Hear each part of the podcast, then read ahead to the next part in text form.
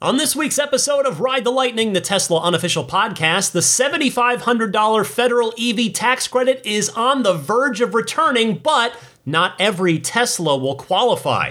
Meanwhile, a new government paper trail suggests that the next Gigafactory location could be in Canada.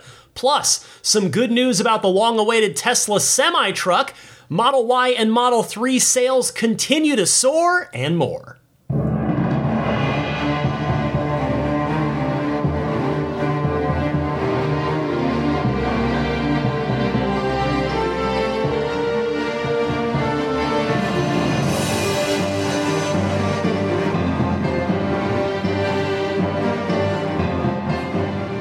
What's happening, friends? Welcome to Ride the Lightning, your Tesla unofficial podcast, episode number 367 for August 14th. 2022. I am Ryan McCaffrey, joined as always by my canine co host, Daisy the Boxer, who is relaxing on the couch next to me. She is happy, she is relieved that she finally got a walk today. Uh, it's been a bit of a bumpy week here in the McCaffrey household. We came back from our trip, not unsurprisingly, with COVID. Wasn't me though. My wife tested positive, but with barely any symptoms. So she had, uh, fortunately, a, a, pretty easy week physically, but uh, mentally a bit a bit tougher because she was locked in her office, isolated from us, from my daughter and I, the whole week. So uh, the downside to that was that I was pretty under the weather though seemingly not with COVID. I tested at home every day while my wife was testing positive every day. I kept testing negative. I even went and got a PCR test at an urgent care place to get a more reliable indicator. Still negative, and just today I'm finally pulling out of it. You might still hear a little something off in my voice, a little nasal congestion, so I do apologize for that. But I was I was feeling miserable enough that I, I couldn't even get out of the house to walk poor Daisy. So today was finally the day where some normalcy returned for everyone. My wife's down to just a faint line of, of positivity on that at home COVID test. So we're hoping that tomorrow, it's Friday as I record this, so we're hoping that day, I guess, six is what it'll be. Or maybe it is even day seven that she'll finally be negative and, and can stop hiding in her office. But in any case, uh, it's it's been a good week otherwise. There's been a ton of excellent Tesla news to talk about there. It is a busy week. I will get to that momentarily. First, I just want to say that I hope all of you ludicrous tier backers and higher on my Patreon enjoyed this week's lightning round mini episode where I had fun. I was I was thinking, well, what do I want to do this week? What do I want to talk about for the bonus episode for the people on Patreon who were kind enough to back me on patreon.com slash Tesla podcast, if you're curious. And so I decided to rank all of Tesla's paint colors that they've ever used. Now, I did exclude the original Roadster because those were Lotus colors. Lotus painted those bodies, and then they were sent over here. So, starting with the Model S in 2012, every color that Tesla has ever used, I ranked them from my least favorite to my number one favorite and did you know that there have been 14 total colors that Tesla has used over the past 10 years?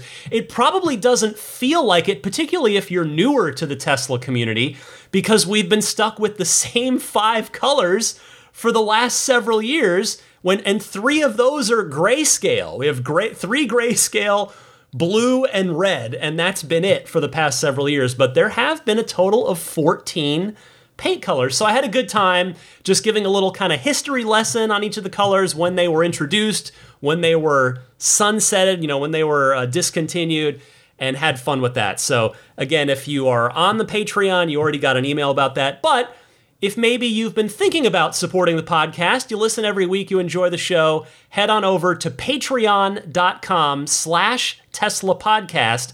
And it's the ludicrous tier, the $10 a month tier where you will get not only access to that weekly bonus episode, but also early access to each week's show as well.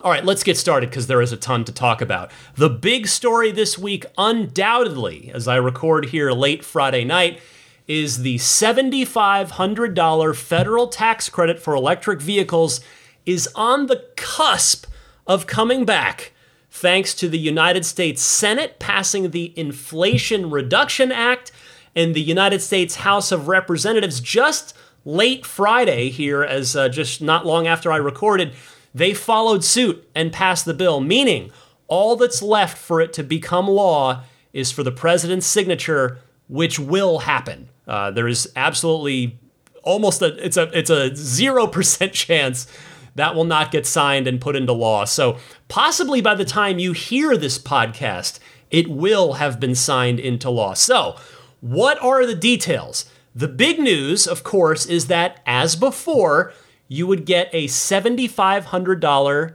credit back when buying your new Tesla or, of course, another EV as well. However, the good news, the good new thing here, is that you now get it at the point of sale. You don't have to wait for your tax return to get that credit back to you. So that is huge. That is excellent news for anybody buying an EV. But there's a downside. There are conditions here which has made it such that only one Tesla is going to qualify.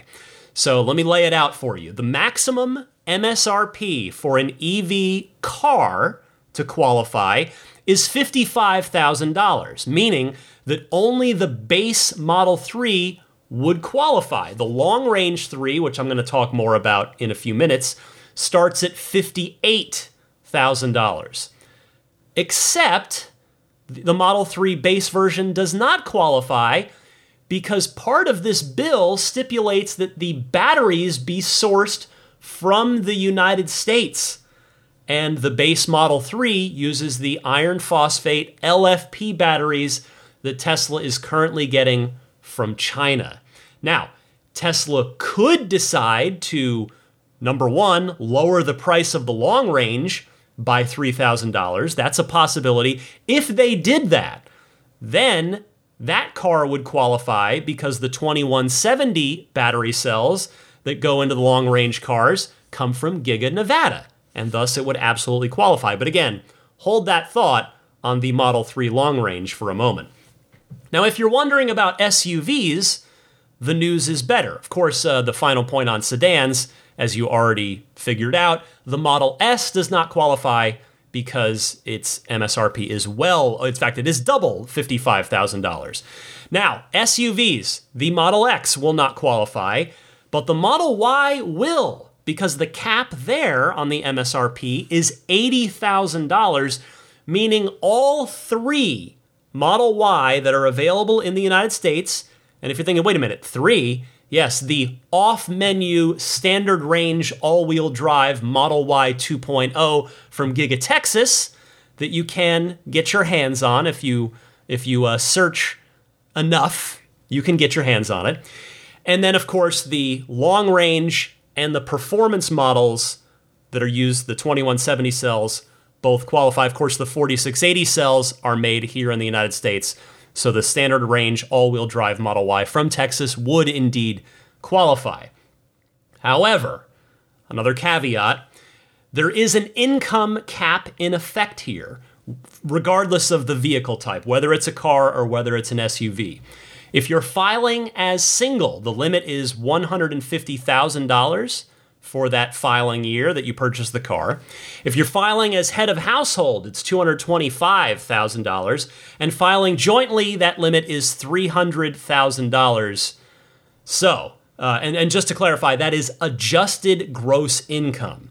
So if you're able to do any finance tricks to, you know, maybe put some money away in non taxed savings accounts, that type of thing, investment accounts, that might help you. Still, though, this is huge. The return of the tax credit. Not that Tesla was having any problem selling vehicles, and quite frankly, not that any EV was having problems selling currently. But this is nevertheless, of course, good news for so many of you out there, any of you that are looking to buy a Model Y, which is many of you. It is Tesla's number one selling vehicle. It is on pace to become the number one selling vehicle in the world, possibly as soon as next year. So, this is definitely going to be welcome news for a lot of you. Now, uh, the I, I would hesitate to call the Model Y in any conf- in any of the configurations affordable. Especially since that price tag of the Model Y has gone up by so much over the past couple of years. But that said, getting the Model Y's effective price back under $60,000 for a long range should make it a much more appealing option for more people, more families who are considering an SUV, which, as we know, is a lot of people in America because Americans love SUVs. Now, the, and those people are maybe cross shopping gas powered SUVs because the price of the Model Y has crept up as high as it has. So now the math more obviously nets out in the Y's favor. The post tax credit price would be under 60,000 for, you know, those qualifying buyers. The fuel costs are of course much lower, particularly with where gas prices have been in recent months. The safety factor is objectively very much in Tesla's favor. It's the safest car in the world, et cetera, et cetera. So I really, really hope to circle back to the sedans for a second. I really hope that Tesla decides to lower the price of that Model 3 long range. Just, Elon, you can bring it down 3K just to make your life, uh, make customers' lives much better. You'd be doing a big solid to customers. Uh, and then the other thing that I would like to see Elon and the team at Tesla do, which I have no doubt they are investigating, uh, if not, if they haven't already found a solution, I would really love to see them find a way to make the LFP batteries somehow come from America. However, they need to do that so that the base version qualifies, because that, if that came to fruition, the base Model 3 with that 260 plus mile LFP battery that can be charged reliably to 100% all the time, suffers very little to no degradation. That car would then go under $40,000, $39.5. So that would be really, really awesome and a heck of a value. I mean, that would be my preferred choice compared to lowering the Model 3 long range's price. Because again, the point is to get as many EVs into as many families, many people's possession as possible. And the best way to do that is to get the price down as far as possible. So, thus, that base model, that base Model 3, it's an excellent value. If you can get that under 40 with this new tax credit, that would just be huge. Of course, why not both? I'd love to see Tesla do both. Make the the LFP batteries American sourced through by hook or crook, and uh, lower that long range Model 3 price by $3,000. So we will see what happens. I'm sure that Tesla is already exploring the options that they have available to them. But nevertheless, big, big news. I know a lot of you have been monitoring this for a while. A year ago, there was a hope that the tax credit was going to come back, and there was a bill proposed that actually would have made it more than 7,500, but it just never could get anywhere because there was a senator or two that, that wouldn't get on board. Now we have made it to the finish line here. This is going to the president's desk. And again, by the time you hear this podcast, it may very well have been signed into law. This is awesome. Now, I said I had more to say about the long range Model 3, and here it is. Even if the long range Model 3 were to qualify for the new tax credit, if the Tesla team did lower that price by $3,000, it doesn't really matter for now uh, because you can't get one. You cannot order one. Now, I guess I didn't say, and I should clearly note, this is this new tax credit's going to go into effect January 1st. So if you are contemplating a purchase of I guess a Model Y because that is going to be the only thing that qualifies right now, you should hope and plan, you should try to plan if possible for that delivery date to happen after January 1st, 2023. But the long range Model 3 is now unavailable. Elon Musk has followed through on his thinking aloud comment from a few months back about no longer taking orders on cars where the backlog has become insanely long. And that, the Model 3 long range, is the first car to fall. I don't know if we say fall victim to that, but to be affected by that, we can certainly say that. You cannot order a Model 3 long range today, and it looks like you will not be able to do so for at least the remainder of 2022, and we're only in mid August here. So this is going to be a while. If you go to the design studio right now for the Model 3 design studio, the long range option is grayed out and it simply says available in 2023.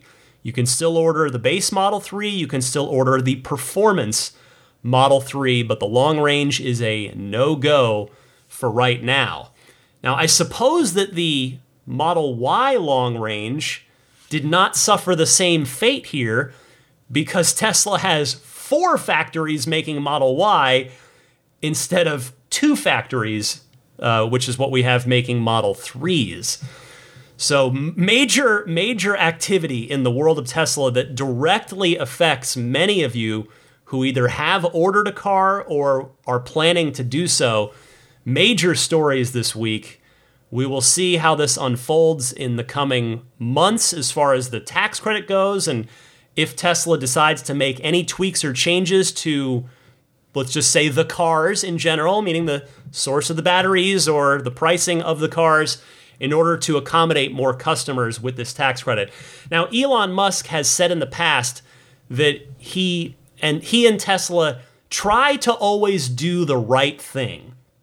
And I'm on record on this podcast as saying that, in my opinion, they have more often than not in fact, done the right thing. So it would be really wonderful for Tesla to do right by their customers here and figure out a way to again it's it's easy with the Model 3 long range just lower the price by $3000 they can do that the margins on these cars are huge i hope tesla will take that step and lower the price of that car the base Model 3 that I think is in fact more important, that's that might be tougher. I mean, maybe there's a very easy solution to get those LFP batteries qualified as American batteries. Maybe it's going to be more complicated. That I'm not sure of, but I do hope that Tesla is going to take action on those. But for now, the Model Y gets $7,500 back provided you meet the income qualifications. Next up this week, Tesla's latest Ontario, yes, Canada, lobbying activity could indicate that a Tesla factory is coming to Canada. This story comes via an exclusive from Electric Autonomy Canada, that's the name of the website, who writes Public documents filed in Ontario in July are the first concrete evidence of Tesla's interest in either an industrial or, quote, advanced manufacturing facility, end quote. Tesla has initiated talks with the Ontario government about improving the province's competitiveness for attracting manufacturing facilities, per lobbyist registry documents recently filed with the province. Suspicions that the Texas headquartered electric automaker is considering setting up a factory in Canada have long been brewing, but largely they are based on what Tesla founder Elon Musk says in passing remarks on company calls and most recently at its annual shareholders meeting on August 4th. Electric Autonomy Canada can exclusively report Tesla's latest goal as detailed in its lobbyist registry. Ontario's Minister of Economic Development, Job Creation and Trade, Vic Fedeli, told Electric Autonomy Canada, quote, Ontario has become a critical location for the end to end EV supply chain, and we expect to continue to see companies from around the globe select Ontario as they expand. End quote. So, kind of a nothing quote there, but also not a denial of any sort of conversations with Tesla. Well, over the course of this week, I have now, in, in preparing this story and reading more about this, I have learned much more about Canada's and specifically Ontario's auto manufacturing prowess, and as such, I owe Canada and Ontario an apology because last week on the podcast, I said that I didn't think Canada would make a lot of sense for an, a gigafactory, but I was wrong. That's it. I was wrong. Ontario would, in fact, make a lot of sense. There is talent, there is supply, there are, there are uh, valuable materials there, there are facilities, there is an, an, a community there as well. So, all of you agreed, by the way, uh, not that I was wrong, but that Canada would be good for the next Gigafactory. You probably also agreed that I was wrong. This week's Patreon poll, again, found every week at patreon.com slash Tesla podcast. And the poll, just by the way, is open to anyone, whether or not you're a Patreon backer. So if you just want to go and vote every week, have fun with that. Feel free to head over there and do so. The poll this week was where do you think Tesla will build its next gigafactory? The choices were Canada, northeastern USA, southeastern USA, China, or somewhere else. And please leave your answer in the comments. Canada taking a full 50% of the votes of the 149 people who did vote this past week. So it was not even close. Northeastern USA and southeastern USA almost tied 14% Northeast, 15% of the votes from the South voting Southeast, just 9% voting China, and 11% voting somewhere else. Uh, we have mentions of Brazil, Mexico, uh, India, which is definitely an interesting one as well. Uh, actually, a few mentions of India as well. So, thanks to all of you who voted and commented on that. I think you do need a Patreon account to comment, but again, you don't need one to vote. So check that poll out each week. It'll tie into one of the stories I'll talk about each week. So now we will see if we get the announcement of the next Gigafactory location from Elon before the end of the year, and if in fact it's going to be Canada.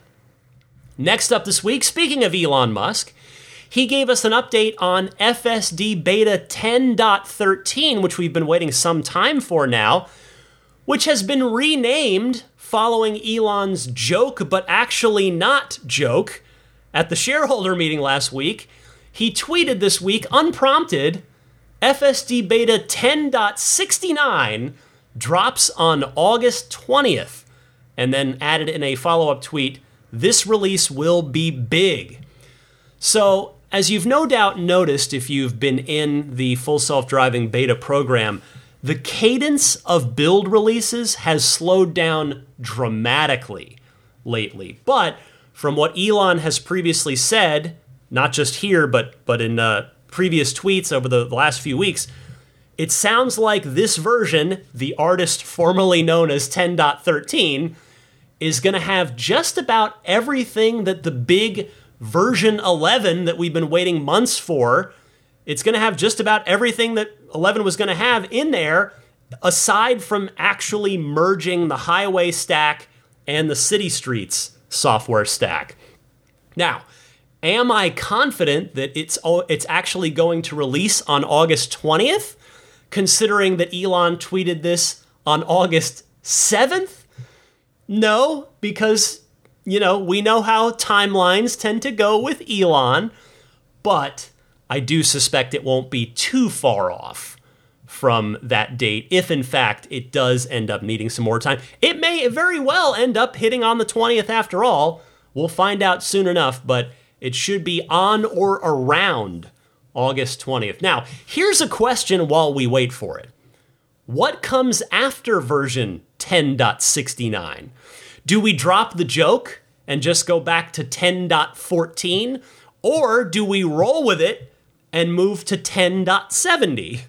Obviously, it doesn't matter in the slightest. It's just fun to speculate about because, well, we've got nothing but time to kill for a little while here while we wait for this version to drop on or about August 20th. Speaking of Elon updates, we got an important one about the Tesla Semi. Elon tweeting, quote, Tesla 500 mile range semi truck starts shipping this year, Cybertruck next year, End quote. You know, I was just talking about the Tesla Semi with one of the Roadster in Space tier Patreon backers during our monthly one-on-one Zoom hangout. That's the the perk that's stacked on top of all of the other perks that the Roadster and Space tier gets. This because you know the semi truck project. The reason I'd been talking about it with that particular backer is that the semi truck project had gone totally radio silent this year. After you may remember the very very end of last year, we heard that chatter about PepsiCo supposedly getting or about to take delivery of some beta versions, release candidates, if you will, of the semi delivered to them for them to go out and field test with. But that seemingly didn't happen because we have neither heard about nor seen those vehicles on the road. Now, given that silence that's extended through this entire year thus far, I had been figuring that the semi was going to push out to early next year, 2023, followed by the Cybertruck in the middle of 2023, and just maybe if we're lucky, the Roadster at the end of 2023. So I am thrilled to see that the Tesla Semi is now scheduled to start deliveries this year. That is excellent news. If you recall back, the Tesla Semi was announced the same day as the next gen Roadster back in November of 2017. But the difference is that we've seen many, many Tesla semi trucks out and about testing in the real world, whereas the Roadster has been a ghost. And what I what I the point I am making here is that clearly there was work being done on the semi, and so it makes sense that it's now getting close. The Roadster, a big question mark. So it's great to see that it's finally almost ready for the semi truck to get delivered to its many, many corporate customers at this point in time. Side note, by the way, one of the secret rewards, I'm using air quotes here, but that is what it was referred to as. One of the secret rewards of the Tesla referral program back in 2018 was if you got enough referrals, you unlocked the ability to drive a Tesla semi. Now, Tesla has not said a thing about that since, but they also hadn't said a thing about another of the seemingly forgotten secret reward prizes from that referral program, which was launching your photos into space. And that, in fact, happened this month, right at the tail end of my vacation. So I apologize, I missed talking about it last week. Those, if, if you were part of that, uh, your pictures, your digital uh, time capsule is now out there in space. SpaceX took it up and it is out there. So that's pretty cool. And thus, it does give me some hope that perhaps those Tesla Semi test drives will happen. I would think they, would either occur at the Tesla factory test track or maybe just some other safe space like an airport runway or something that's wider and more difficult for you to get yourself into trouble in. And uh, it'd be fun because I was lucky enough. If that prize is still going to happen, I have. I'm one of the lucky people that has it coming my way. I would love the opportunity to get in and floor it in the biggest Tesla ever made. That would be a delightful opportunity that I would have a blast with. So we will see what happens there. Next up this week, Tesla's F1 service strategy is seemingly eliminating same day loaner vehicles as well as Uber credits. This story was sent in to me by listener Sean Bloom, who sent me a little note that, in short, basically said uh, Sean is, thinks this is not a good thing.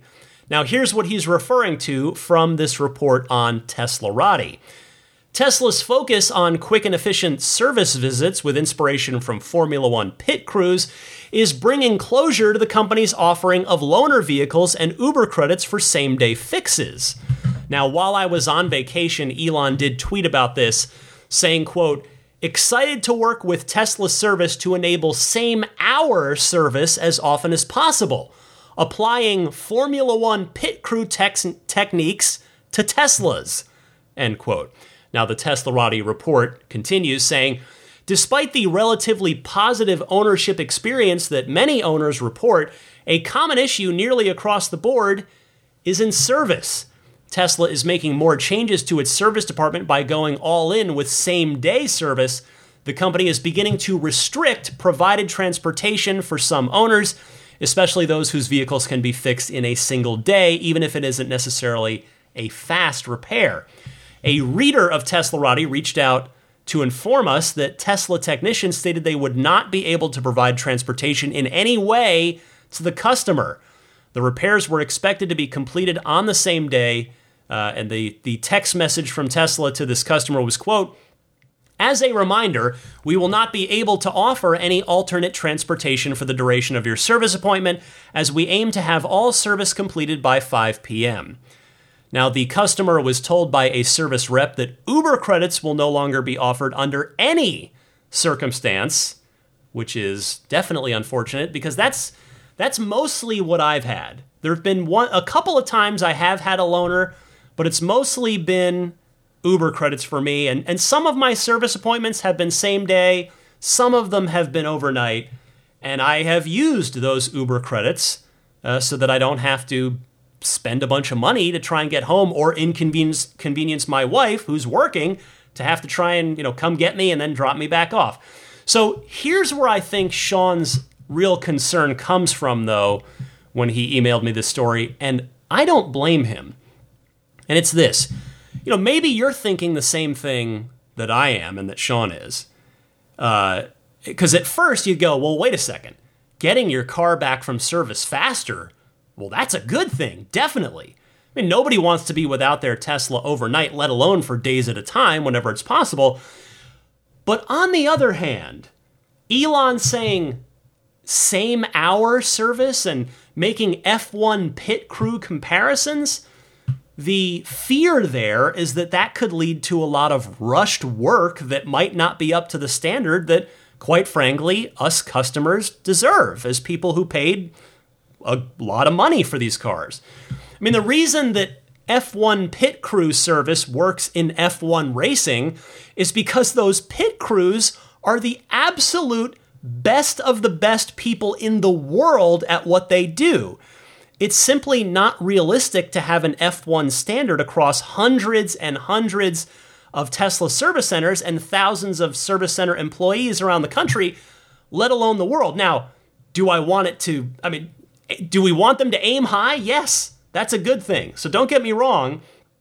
And that said, I do want to give Elon some flowers here because as is usually the case, I think his heart is in the right place. Again, same day service would be fantastic. Same hour service is probably unrealistic, and quite frankly, again, maybe not even something we'd want much of the time for fear of those rush jobs. Quality has to be the priority over speed. I'm not saying it isn't, I'm just stating it to, to put it out there and make sure we're all on the same page with that. And you know, I don't envy the challenge that Tesla has, and in fact, that Elon specifically has, because Elon is the head of service. He appointed himself that after Jon McNeill left. And I don't envy that challenge of having to scale both the quality and the quantity of service as the Tesla fleet grows so quickly. But as I've said many times before, I really truly believe that service and good quality service and punctual service, meaning not having to wait two weeks to get a service appointment, is the single most important task that Tesla has before them in terms of building and, more importantly, maintaining the incredible owner loyalty that they do now enjoy with people like you and I. That service is vital. I'm glad to see Elon paying attention to it because we know that he's paying attention to 7,000 things a week. So the fact that he has a focus on service, that is a good thing. That typically means there will be results if he is focusing on this, but it's a careful line to walk between improving the service and speeding it up. They're, they do not necessarily go together. Hopefully, in time, they will go together, but we'll see what happens. Next up this week, uh, in fact, the final, they're a complementary pair of stories I have for you. Are you tired of the Tesla is the number one selling vehicle in blank place stories yet? Because I'm sure not. Here's the latest Tesla success story, courtesy of a clip from the Squawk Box on CNBC. I'd like to tip my cap to the whole Mars blog, who posted this clip on their Twitter account. Take a listen to the Squawk Box on CNBC. We're also watching Tesla because Tesla sales they continue to surge in California. I mean, honestly, leaving the competition in the electric dust. Phil LeBeau has that story. Phil, Tesla's is killing it. They are killing it, Brian. And the reason this is important is because California is the number one auto market in the country. It is the most competitive market. Tesla's always done well there, but they have taken it to a new level in the first half of this year. This is new data from the California New Car Dealers Association. These are the number one models overall, not just among EVs, but overall. Model Y is number one, Model 3 number two. The Tesla brand sales up 82%. A big part of why Tesla does so well in California is because it's got the Fremont plant right there. So as the orders come in, it's easy to quickly meet that demand. It is the largest auto producing plant in the United States. Let me say that again. The largest auto producing plant in the United States. The annual production right now, 600,000 vehicles. There's a report from Canaccord earlier this week that Tesla management believes they can get up to 650,000 vehicles this year. So when you take a look at overall brands, Tesla has jumped from number 10 all the way up to number 2. Toyota's number 1 with 17.9% market share. There you see Ford and Honda. And let's see how all four of these automakers did in the last year. No surprise here that Tesla easily outperforming the competition, uh, not by a wide margin, but has done better than the competition overall in terms of uh, the returns that they've delivered uh, to their investors. Bottom line is this, guys. California is where you make your hay. It's where you can say, we can win in California, we can win anywhere. And for a long time, it's where the domestics really have struggled. They really want to do well in California. They have improved in the last couple of years, but this is California's market right now. They're number two and gaining. Phil, of course, meant that it is Tesla's market at the end of the clip there, not California's market. Simple live TV slip up. I've made the same mistake plenty of times on this pre recorded podcast that wasn't even live television. Anyway, the point is, of course, that Tesla just continues to crush it in America's biggest car market. And while I certainly don't disagree with anything that Mr. LeBeau said there about California being the big prize, with Tesla, personally, I am more interested in seeing Tesla get to number one in other states. And the reason I say that is because California, as you all pretty well know at this point, has been, as a whole, very welcoming to EVs. I want to see Tesla get to number one in, say, Michigan. Now, not that Michigan is anti EV for my Michigan listeners. I know you guys, plenty of you out there, love EVs, love Tesla.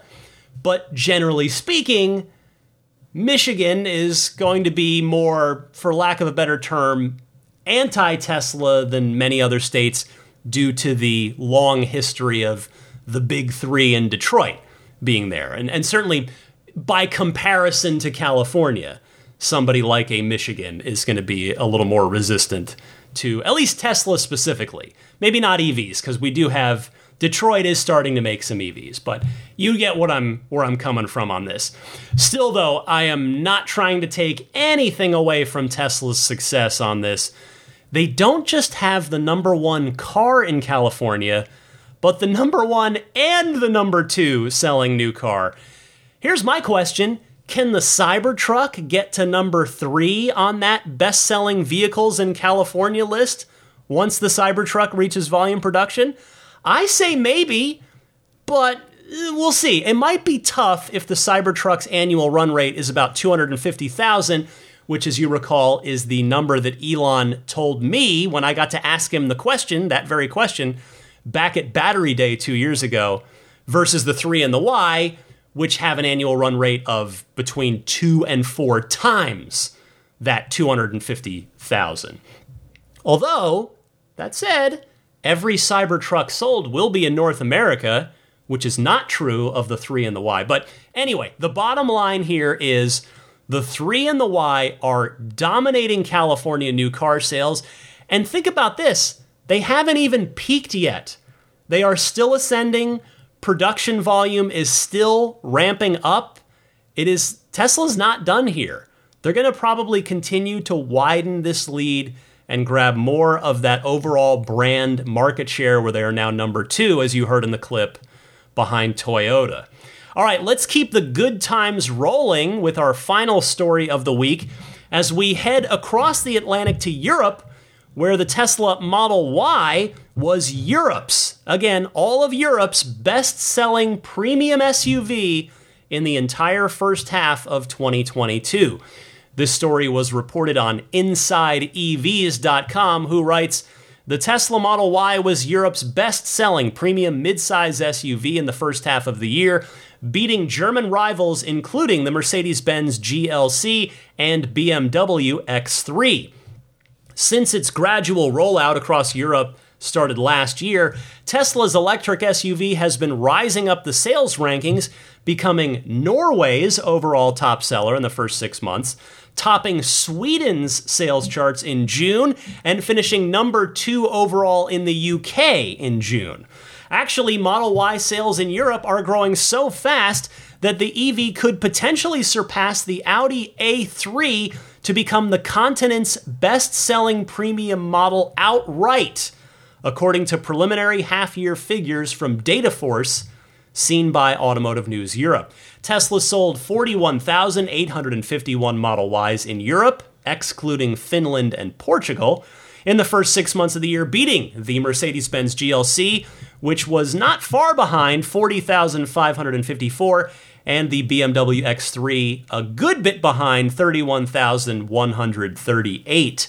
The second best selling midsize premium SUV with all electric propulsion was the Audi Q4 e-tron at 11,182, ranked 7th overall. Almost half of all EV sales in the segment came from the Model Y, while Audi's combined EV volume of 30,612 units, led by the Q4 e-tron and bigger e-tron, the regular e-tron, accounted for a third. So, unlike California, which has the Fremont factory here, right in my backyard, that's out there firing on all cylinders 24 7 as I record this, that factory is pumping out cars, threes and Ys and S's and X's. Europe has Giga Berlin, which, as we all know, is still very early in its production ramp.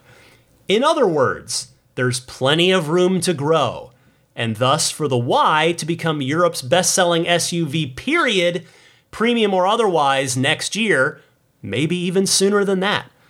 You know, sometimes I forget that the Model Y has only been on the market for a bit over two years. I guess at this point, almost two and a half years, but not really that long. I mean, remember, the first deliveries of the Model Y were right before the pandemic shut down the Fremont factory for like five weeks. And in fact, now that I think about it, the Model Y is the only Tesla that didn't get a launch party event, which was because of the pandemic. The Model S did in its day, the Model X did in 2015, the Model 3 did in 2017, and you can bet your bottom dollar that the Cybertruck will get a heck of a launch party at Giga Texas next year. And yet, the Model Y quietly soldiers on and is the biggest of all of Tesla's successes thus far. You gotta love it. All right, that's everything I've got for you in the world of Tesla news this week. You know, I was thinking about it. Uh, it's there's always so much going on in the world of Tesla news each week, but I'm just going to commit to you right now. I am going to run that Ben Schaffer interview that I recorded right before my vacation on next week's show. Ben Schaffer, the uh, co founder and uh, head honcho over there at Unplugged Performance, doing awesome aftermarket accessory and performance work with all four Teslas. Uh, I'm going to play that for you next week. I don't want to be sitting on it for too long. I'll get it out to you guys on next week's show. It's over an hour, it's like an hour and five minutes. So expect next week's show to be a very long episode. All right, stick with me though. On this episode, I'm not done. I'm going to come back and do some of your phone calls in the Ride the Lightning hotline. Stick around for that right after this. This is Steve Downs, the voice of Master Chief, Sierra 117. You're listening to Ride the Lightning, the Tesla unofficial podcast. You know, that Cybertruck looks a lot like a warthog, doesn't it? Master Chief, out. Time to take some of your calls from the Ride the Lightning hotline. A reminder that you can participate in the podcast. Call in have a chance to be part of the show. I love hearing from you. You can call in in one of two easy ways. Either use your smartphone's built in voice recording software, record your question or comment. Please try to keep it to 90 seconds or less so that I can get to as many people each week as possible. And then email that file to me at the email address teslapodcast at gmail.com. Or you can take that same comment, that same call, that same question and just dial up the Ride the Lightning hotline itself and leave a message. That toll free number you can dial anytime is 1 888 989 8752. Again, that's 1 989 TSLA. And if you know someone special with an upcoming birthday, anniversary, graduation, or some other special occasion, you can give them a unique gift of recorded voices from friends and family telling them why they're special. The recordings can be podcasted or put onto a keepsake. Visit lifeonrecord.com to learn more. Kicking it off this week from Peter in Amery, Wisconsin.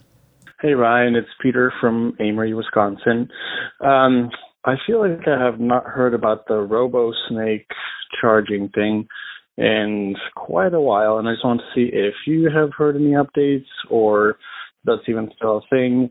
Um, I was just thinking that you know um, if Elon Musk wants to make that robo taxi reality, and you know if there's still that idea that you could, for instance, have your car drive across the nation uh, by itself, um, those charging snakes would have to be um, implemented for that. And um, I've been to several superchargers across the nation, and I have not ever seen one.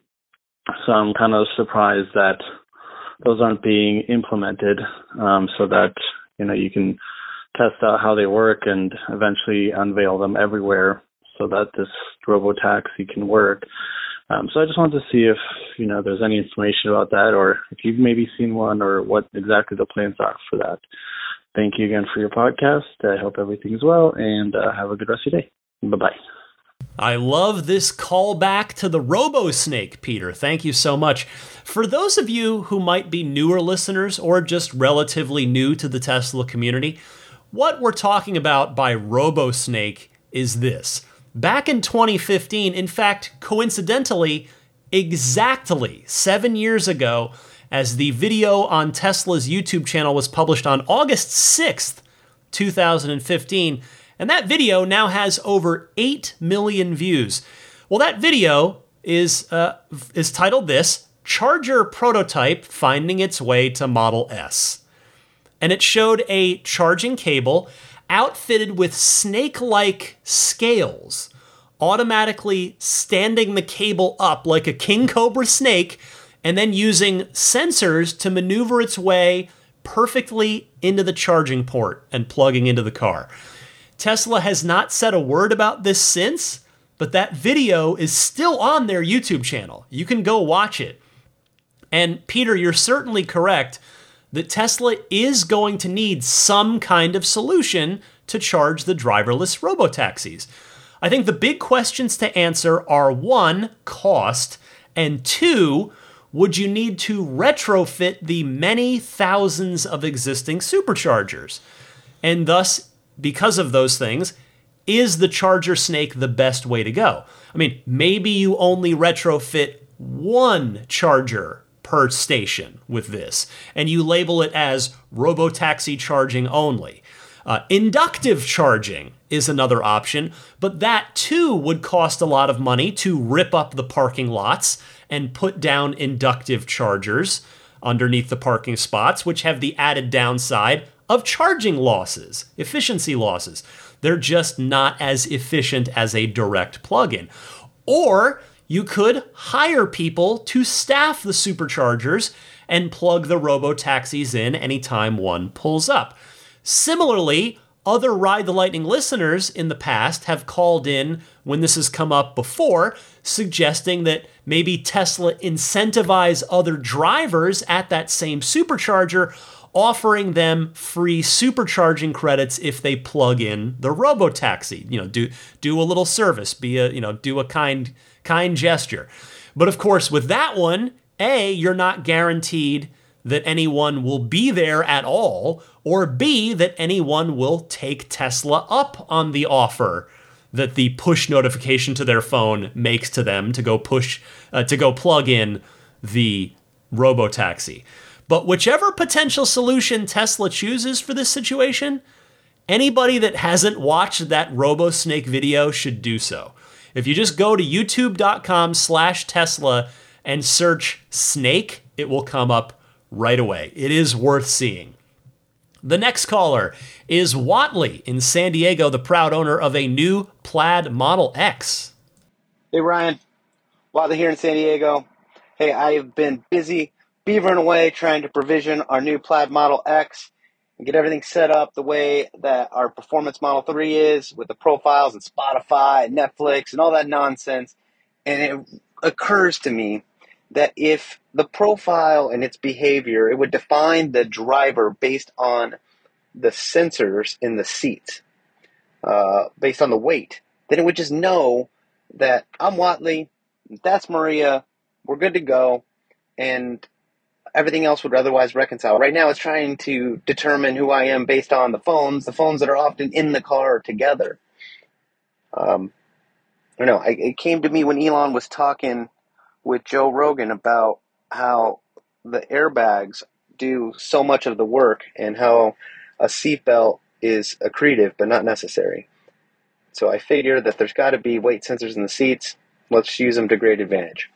Watley, this is a fabulous idea. This is one of those top shelf ideas to me that's so good it should be implemented tomorrow. Given the example that you cited about all of the telemetry data that Tesla can gather with vision cameras and other sensors in safety situations, I would have to imagine that there aren't any obvious technical hurdles to implementing your suggestion here. Of course, it goes without saying, I'm no engineer, so I don't say that with a ton of confidence, but I am putting this out there into the world, hoping that somebody, well, the right people, at Tesla hear it. Congrats on that new plaid Model X and thank you for your call. Next up is Andrew in Orlando. Go ahead, Andrew. Hey, Ryan. This is Andrew in Orlando, Florida noticed you've mentioned a couple times recently in recent episodes about your car, your Model 3 going out of warranty because you've had it now for four years. And, you know, I could tell you're concerned about it. You're, you know, like you said, I think in the most recent episode, you're uh, praying to uh, the statue of Elon that everything goes well. And of course, get your sentiment, but I'd like to give you a recommendation. So um, I have a fairly brand new Model S long range that I took delivery of in March, but uh, I'm driving it quite a lot. I have already have 13,000 miles on a car I took delivery of five months ago, and I'm proud of all those miles and not concerned at all. Because of those miles, I uh, actually got an extended warranty for my car already. So that way I have that kind of peace of mind. I already spent the money, got it taken care of. Don't have to worry about saving that money later on. Uh, and my car actually now has a warranty, I think, for a good up to eight years and 130,000 miles. And I checked into this for you based on what you've told us about your car in the past how old it is, the year, the mileage you have on it, and looking at the same company that I use, uh, you're looking at maybe $3,700 to get a decent extended warranty that more than uh, doubles your mileage and, you know, about doubles your years and all that stuff. So you get plenty of coverage for years to come and miles to come. Uh, so I will uh, send you a uh, the link for the website. It's accelerateauto.com, but it's kind of spelled kind of funny and not actual correct spelling. So hopefully you can put this link, uh, this uh, website link in uh, the show notes and all that and give it to your listeners. Uh, seems like a great company. They specialize in EVs, Ryan. Uh, that's all they do. Tesla and other other uh, automakers that offer EVs. So good low deductibles and full coverage and everything. So check it out. Andrew, thank you very much for this. I do genuinely appreciate it. The last time I, that I had my car in for service when I was doing my end of warranty checkup, my very helpful service advisor for that visit mentioned that she has worked with plenty of people who've used some of the third party options. Now, she didn't specifically say which one I should have thought to ask, but you're not the first person that has mentioned Accelerate Auto to me. And you know, honestly, 3750 bucks sounds fairly reasonable to me for another four years and 50,000 miles. I mean, that basically amounts to almost $1,000 per year, but it's one of those things where if you get one major item, like, say, the MCU dies, it would very quickly become worthwhile. I'm going to seriously consider this. I got to talk to my wife about it. We haven't really been able to have our usual financial meetings because she's been just locked away with COVID, but uh, I anticipate this weekend we'll get some normalcy back. So thank you again for calling in. And again, the URL there, if you were curious from what Andrew was mentioning, it's X C E L E R A T E A U T O, xcelerateauto.com slash xcare, X C A R E. One more caller this week. It's Jason from Temecula, California. Hey, Ryan. This is Jason from Temecula, California. Uh, not sure if it's been said yet, but the Model X seven seater is finally coming out. I was a early uh, down payment on that when it was under a hundred thousand dollars, and I just got an email saying that if I didn't verify so wanted the car, that they were going to remove my order. I did promptly verify that yes, I still wanted the car, and my date for picking up the car went from between September to November to October now. So hopefully we'll be seeing more seven-seater Model X on the road. Thank you for what you do. Take care. Jason, thank you very much for this production update. It's great to see Tesla finally building more than just the six seat Model X.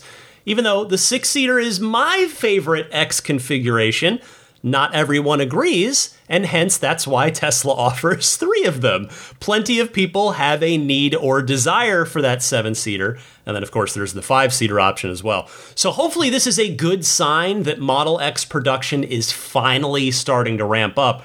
And in fact, your call, Jason, inspired me to take a look at the Model X design studio where sure enough, both the six seater and seven seater orders now show the same delivery estimate window, March to June of 2023, whereas the five seater shows July to October of 2023. So clearly, just from that, you can infer that the five seater is not yet in production, but the seven seater is a go.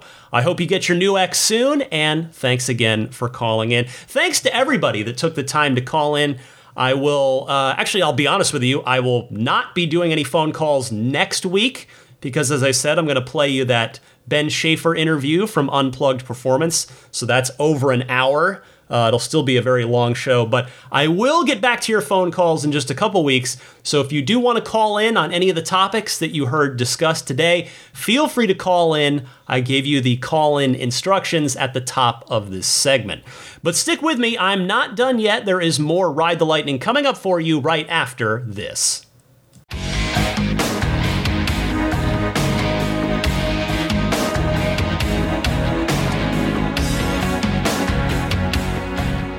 As you might expect, there's nothing going on with my car this week because I was under the weather and didn't go anywhere.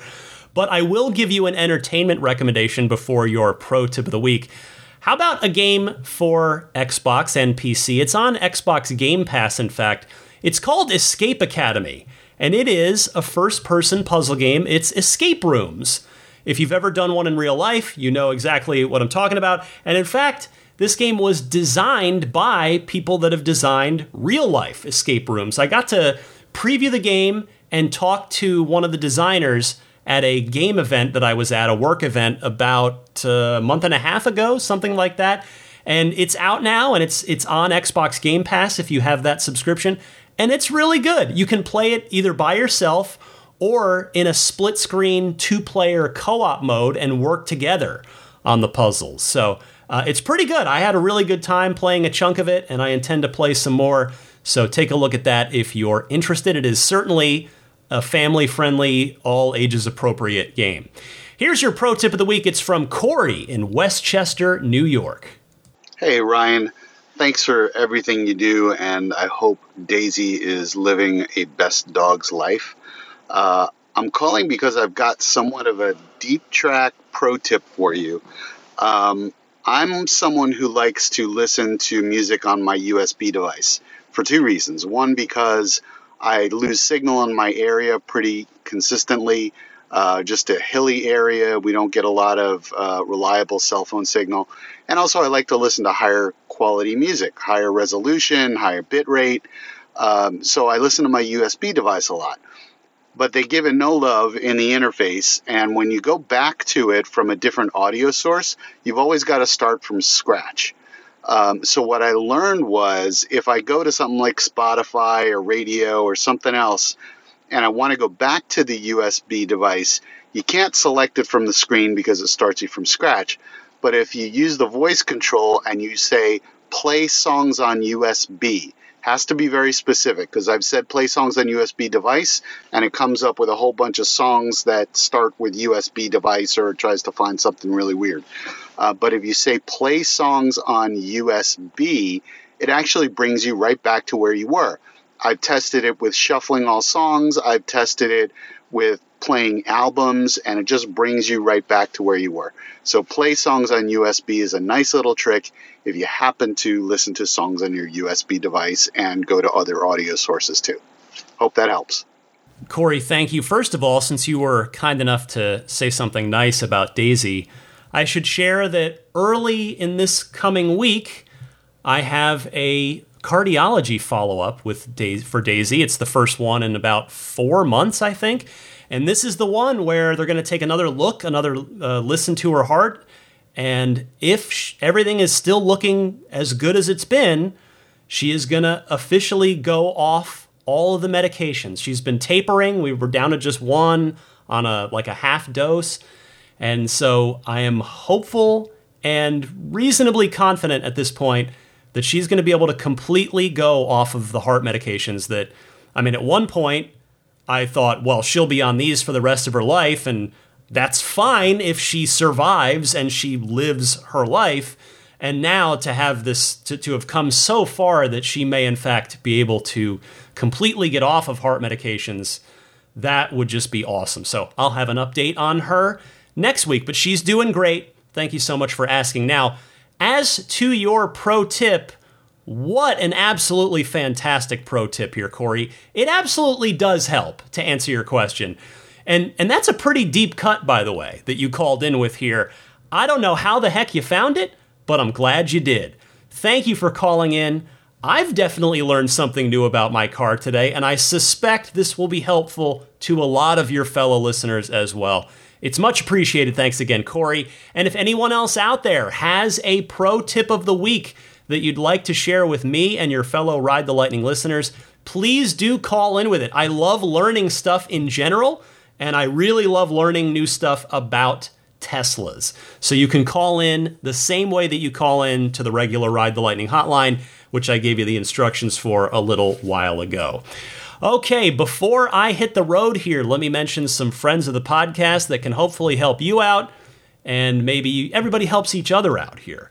So, first up, abstractocean.com. That is the website that you want to go to to check out all kinds of fantastic aftermarket Tesla accessories from interior lighting kits of various brightnesses and different colors as well to the uh, tempered glass screen protectors that are Corning glass, the aluminosilicate stuff, the same stuff Gorilla uses, Gorilla Glass all kinds of things. They've got it sorted by car. So whichever Tesla you have, you just click on Model 3 or Model Y and it will show you everything that abstractocean.com has available for your vehicle. There's just so much good stuff. You got to take a look, and if you like anything, throw it into your cart, and then when you get to checkout, use the coupon code RTL Podcast to get 15% off of your first order. Again, that coupon code RTL Podcast, which is all one word. The SnapPlate. If you need a front license plate on your Model 3, probably uh, for regulatory, legal reasons, well, don't use the one that Tesla gives you because that one sticks on with automotive tape. Get a SnapPlate. It is well worth the small investment it takes to purchase one because then it'll go on cleanly and come off cleanly if you ever want to take it off. Get yours at everyamp.com slash RTL. So it's a clean minimalist design. It leaves no unsightly hardware behind when you take it off. It is the way to get rid of uh, those fix-it tickets, to not be subject to them, whether you're going through a toll road or a bridge, or you're going to be parked at a parking meter. And then when you're detailing your car or taking it to a car show, Cars and Coffee, take it off so it'll look a little better. So get yours again every eh, pardon me one more time. That was a nice little stumble. Everyamp.com slash rtl and then budget safe solar. Budgetsafesolar.com so again every tesla owner has a good idea if not the exact knowledge of exactly what your electricity rates cost to fuel your tesla but that's based on today's rates nobody knows how much those rates are going up over the next half decade to decade or more, unless you've got solar. So if you've thought about getting solar at your home and or office, you can contact friend of the show, budgetsafesolar.com, whose motto is capping tomorrow's energy costs today. I have done just that. I've signed a contract with Budget Safe Solar. Uh, this coming week, we're going to have our site survey. They're going to come and take a look at our electrical panel which I don't anticipate there being any problems with there.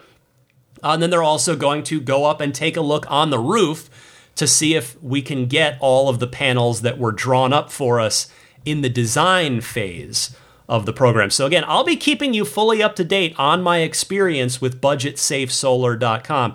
Again, take a look at Tesla by all means, see if Tesla is going to work for you, but if for whatever reason it doesn't, as it didn't for me, Give these guys a look. BudgetSafeSolar.com. They operate in all 50 states, so no worries about that. And if you do proceed with an installation, humbly, uh, I humbly ask that you please use my referral code, which is RTL. Meanwhile, Immaculate Reflections, if you and your car are going to be in the greater San Francisco Bay Area and you want to treat your car to a spa day, perhaps ceramic coating, perhaps paint protection film over some or all of the car, perhaps paint correction, perhaps some combination of those. Go to irdetailing.com and you can reach Jeff, the owner and proprietor, master detailer, Jeff McGovern. He's a wonderful person and a really skilled detailer. He's done wonders for my car over the four years that I've had it so far. I dare I say, I don't say this in a bragging way. I, I say this with all credit to Jeff. I think my car looks better today after four years and 44,000 miles than it did on delivery day. That's how good Jeff is at detailing. So, again, irdetailing.com if you're going to be in the San Francisco Bay Area with your car. And if you book any work with Immaculate Reflections, just mention when you're reaching out, say, hey, I'm a listener of Ride the Lightning. May I please have that discount? And Jeff will say, yes, you may. Next is puretesla.com slash RTL, your one-stop shop for your dashcam and Sentry mode setups. 49 bucks for the 128 gigabyte kit and $69 if you want to step up to the 256 gig kit. Comes fully formatted, ready to go, right into the package free shipping anywhere in the US, which is a very nice bonus. And they also have those nice slimline wireless game controller kits as well. If you do play a lot of games in your Tesla, those are also on puretesla.com slash RTL. So check out either or both of those products if they are of interest. And finally, Jeda with their Jeda Hub console. I'm informed by Jeda just today they just had a big restock of all their products. So everything is there in stock, ready to go for you should you place an order. The Jeda USB Hub console is a storage organizer, USB hub, Apple Watch charger, and AirPod charger all in one. No tools required to drop it into your center console, but it looks factory. It looks stock, which I love. It's a great product. I use it myself. And then uh, I also use, because I have an older Model 3 that did not include a wireless charger just built in from the factory. So if you're like me, I highly recommend the Jeda wireless charging pad. They're up to their fourth generation version of that. I'm on generation three in my car, and that's awesome. So Gen 4 is even better. Get yours at this admittedly kind of annoying link, but if you are so kind as to use this link, because full transparency, they'll throw me a couple of bucks from the sale if you come in through this link that you're coming in from Ride the Lightning. Uh, in exchange for doing that, I'll give you a coupon code that will give you a nice discount on your order. So the referral link that I kindly ask that you use is getjeda.com slash ref slash eight. And Jeda is spelled J E D A. And that coupon code I promised you is RTL. Finally, I mentioned the Patreon near the top of the podcast, so just real quick. Uh, again, I do this podcast every single week for the last seven years. I've got the receipts to show it. I put a lot of heart and soul and hard work and research and time into this thing, and I love doing it. But it is out there for free if, uh, and it'll always be free to be clear. But if you do see it in your heart to voluntarily support my efforts here with Ride the Lightning at some point in time, maybe now is the time, maybe next paycheck's the time, whatever the case may be, I kindly ask that you visit my Patreon page, which is found at patreon.com slash Tesla podcast. Patreon spelled P-A-T-R-E-O-N. The pledge tiers start at just five bucks a month, and that the $5 a month will get you early access to each week's show. The $10 a month tier, that ludicrous tier I mentioned at the top, that'll get you early access and those weekly bonus mini episodes that I'm doing. And there's uh, they keep going from there too if you want to take a look at that. But again, uh, kindly someday take a look at that. That's all I ask. Patreon.com slash Tesla Podcast. You can email me anytime. The email address is teslapodcast at gmail.com. I'm on Twitter and Instagram, same handle on both, DMC underscore Ryan. And that, oh, I guess I'll mention too, if you're not already subscribing for free on your favorite podcast service to this podcast, please do so because that means the podcast will just push out to you every time there's a new episode automatically, which of course is like clockwork. Every new episode is on Sunday at 9 a.m. Eastern, 6 a.m. Pacific. Unless you're with me on Patreon, then you get early access. But in any case, uh, subscribe on your favorite podcast service, whether that's Apple Podcasts, Google Podcasts, Stitcher, TuneIn, Spotify. I'm also on YouTube, just in audio only form, but you can search Ride the Lightning Tesla on YouTube and you'll find my channel, which you can subscribe to very easily if, if that is your preference. And with that, let me say hello and thank you to the Plaid, Maximum Plaid, and Roadster in Space tier backers before I go. First, the grandfathered in Plaid supporters, as the Plaid tier has been sunsetted.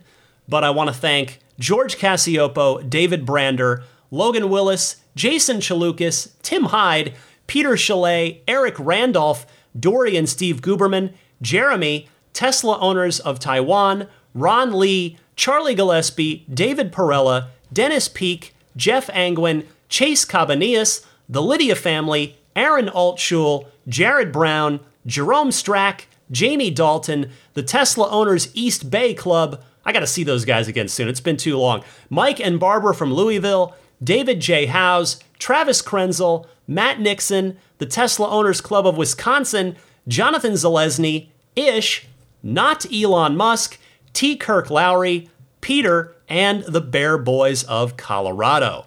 the Maximum Plaid backers. Thank you very much to Jonathan Wales, Cameron Clark, Daniel Grummer, Seth Capello, Nick and Tony, the Galpin family, Ryan from Las Vegas, Darren Nickel, Kaz Barnes, Ulrich Lassa, Brett Libano, Patrick Wisneski, Gil Cabrera, Watley, Eric Brown, Mark Eversole, Todd Badger, Joe Edgel, Kevin Yank, the Tesla Owners Club of San Joaquin Valley, Michael Williams, Will Stedman, Mait Suaru, Derek Nesselrote, Justin Perez, Jeremy Harris, Chris Beach, Tom Mills, Alex Brem, Tyler Smith, Corey O'Donnell, Matthew Graham Dronberger, Scott Gillis, Aaron, John Cody, Andre Kent, Joel Sapp, Kim Bay, Paul Casarino, Richard Corley, Chris Osborne, KB, Matt Asbury, We Drive Tesla EV Luxury Car Rental Oahu, HaloBengals.com, Chris Pratt, and Ken Epstein. And finally, an extra big thank you to the Roadster in Space to your backers. They are Pete White, Lyle Austin, Steve Radspinner, Fernando Cordero, Lawton from Chicago, Sean Neidig, Neil Weaver, Jackson Wallace, Rolf and Jennifer Evers, Howard Anthony Smith, Victoria Iacovetto, Tesla Hitchhiker 42, and Kara Weston. Thanks so much to all of you on any of the Patreon tiers because your your Patreon support does make a meaningful difference in my life, my family's life. I thank you for it. And for a snoozing Daisy the Boxer, I'm not too far behind. It is approaching midnight here on the West Coast on Friday night as I finish up this episode of the podcast. Honestly, I'm just glad I got through it without my voice either being congested or cracking or any of that stuff. I thankfully, I guess I timed my uh, being under the weather just right so that I was feeling better right in time to do the podcast, which thank goodness for that. So I hope all of you out there are well. Uh, happy electric motoring to all of you, and I will see you back here next week.